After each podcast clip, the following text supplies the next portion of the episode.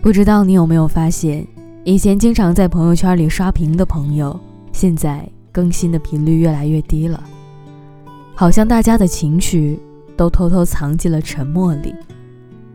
前几天刷微博的时候，就看到杨紫的一段采访，在提到自己的负面评价时，她说：“现在自己微博不发了，就是让大家别再胡思乱想。”也难怪。前段时间，杨紫在深夜发了一条很感慨的微博，可评论区的高赞几乎都在骂她是戏精、矫情和玻璃心。不到十分钟，杨紫就删了微博，直到后来才知道，这条微博是纪念当时去世的姥爷。他还说，就连朋友圈都设置成一个月可见了，因为发条朋友圈要考虑的事情很多。有的该发，有的不该发。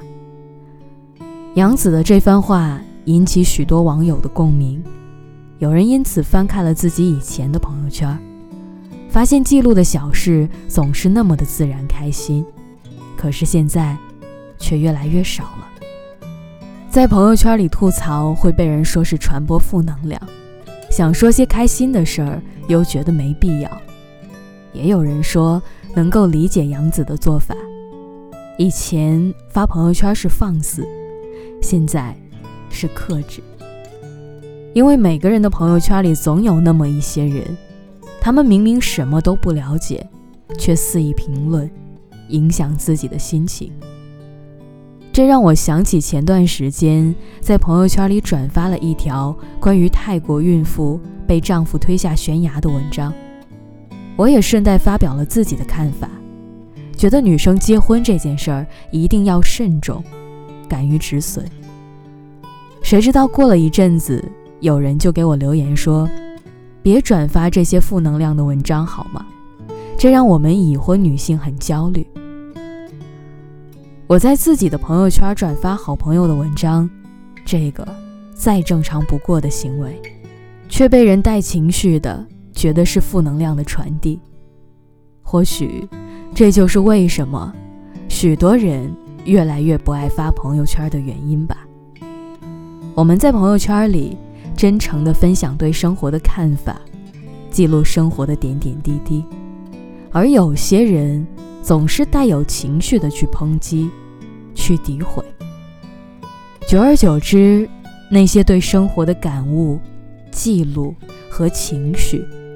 在朋友圈发出的几分钟之后，又偷偷的给删掉了。知乎上有一个问题是：你为什么越来越少发朋友动态？一个高赞的回答说：人类的悲喜并不相通，你的喜悦可能会刺激着别人的痛苦，你的伤心可能会淹没于别人的欢声笑语之中。你引以为豪的成就，在别人看来或许微不足道；你撕心裂肺的伤心，别人也并不能代你感受。不管好坏，不管给多少人看，不管发多少朋友圈，自己的经历、自己的人生，对别人来讲，最多不过是一小段插曲。我的日子，最终还是要我自己过的。酸甜苦辣，悲欢离合，千百滋味，只有自己知道。更何况，我过得并不好。所以，每当有负面情绪的时候，工作上遇到难熬的挫折，爱了很久的人忽然宣告恋情的结束，还有生活上的细枝末节，你不是不想说出来，而是觉得听的人无法感同身受。不如不说，但你更害怕是这些真实的情绪，在别人看来不过是不值一提的矫情罢了。毕竟，在我们的朋友圈里，早就不是过去只有好朋友记录日常的地方，还有老板、同事、爸妈和各种亲戚。负面的情绪，怕在意自己的人担心。又怕不熟悉的人觉得是矫情。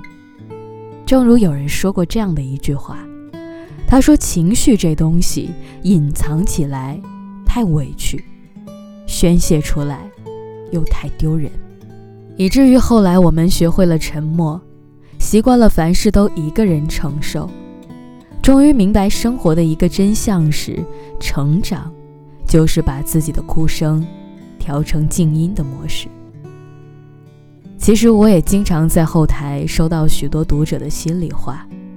仿佛将后台视为情绪宣泄的树洞，那些在日常生活里不敢说、害怕说出口的话，通通都安放在这些文字里。每当我看到这些真实的留言的时候，我的内心也是百感交集的。开心的是你们的信任，会将心里话通通都放在这儿。可是换个角度来想，却觉得。一阵的难受，可能隔着屏幕对面的你，是因为在现实生活里没有能够倾诉的那个人，又可能是现实的生活让你不得不做一个小心翼翼的大人，不能随便展露出来的真实情绪，要假装坚强，所以只能在那些一个人的深夜，隔着屏幕。偷偷的用文字记录这些小情绪，或是开心，或是难过，又或是对生活的迷惘和焦虑。虽然找个能够读懂我们情绪的人真的很难，但我依然还是想说：人生漫漫长路，总有那么一个人，他能够读懂你的故作坚强，识破那份。你还没说出口的心酸，不是吗？